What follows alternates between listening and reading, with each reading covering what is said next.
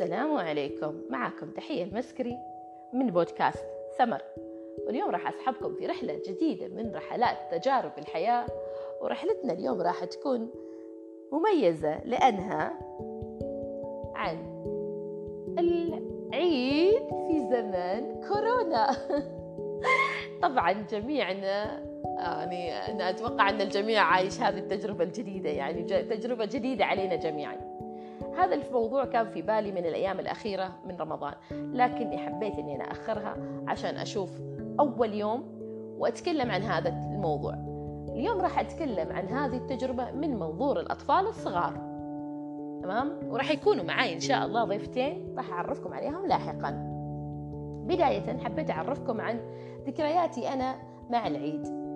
أنا ذكرياتي ارتبطت مع العيد في ولاية إبرة اللي هي ولايتي الأصلية بحكم أن نحن في فترة العيد دائما نكون في ولاية إبرة مع الأهل. فالتجمع يكون عادة في بيت كبير العائلة. وهناك من 29 من أول ما يعني خلاص ليلة العيد تكون نبدأ نتجمع على أساس أن إحنا نسوي العرسية بالليل. العرسية عبارة عن هي أكلة عمانية تقليدية في العيد عبارة عن رز ولحم.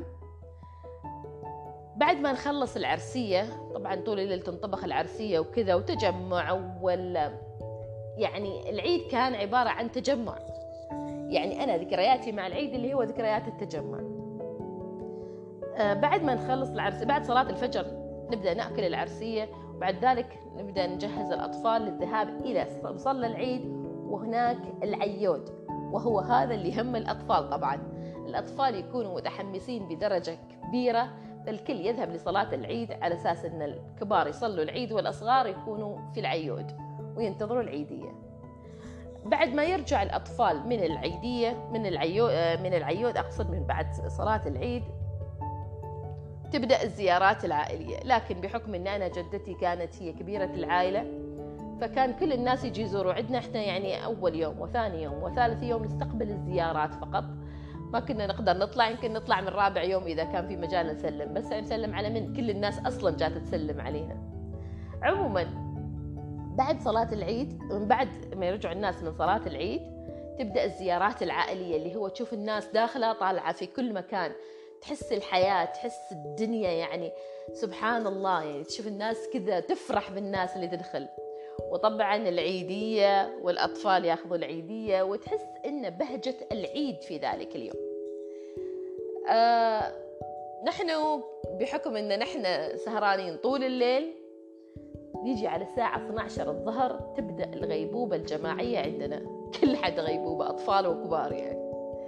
ثاني يوم العيد هو اليوم المخصص لأهلنا اللي من خارج من خارج الشرقية اللي هم من مسقط تقريبا. يعني ثاني يوم للناس اللي من مسقط. أهلنا اللي من مسقط كلهم يجوا عندنا من الفجر. نبدأ نسوي المقلاي والخبز العماني ونسوي المشاكيك. والحياة نفس الشيء تجمع وضحك وعيديات. ثالث يوم اللي هو يوم الشواء عندنا. يعني ارتبطت ارتبط عندي العيد بهذه الثلاثة أيام. خلاص لازم هذه ثلاثة أيام هذا التقليد اللي يكون فيها. السنة هذه كانت سنة غريبة سبحان الله بحكم أن نحن في زمن كورونا وبحكم التباعد الاجتماعي. لكن أنا اليوم أريدكم تتعرفوا معي مع ضيفاتي الثنتين على آرائهم عن العيد. انتظروا معي وراح نستقبل ضيفتي ضيفتي ضيفتيني المميزتين.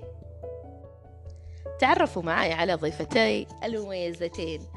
معاي فاطمة المسكري ميار المنجي. فاطمة تصير بنت أخوي وميار بنت خالتها وجاية معانا في العيد. آه راح أسأل فاطمة وميار عن آرائهم في العيد. كيف كان العيد هذه المرة فاطمة؟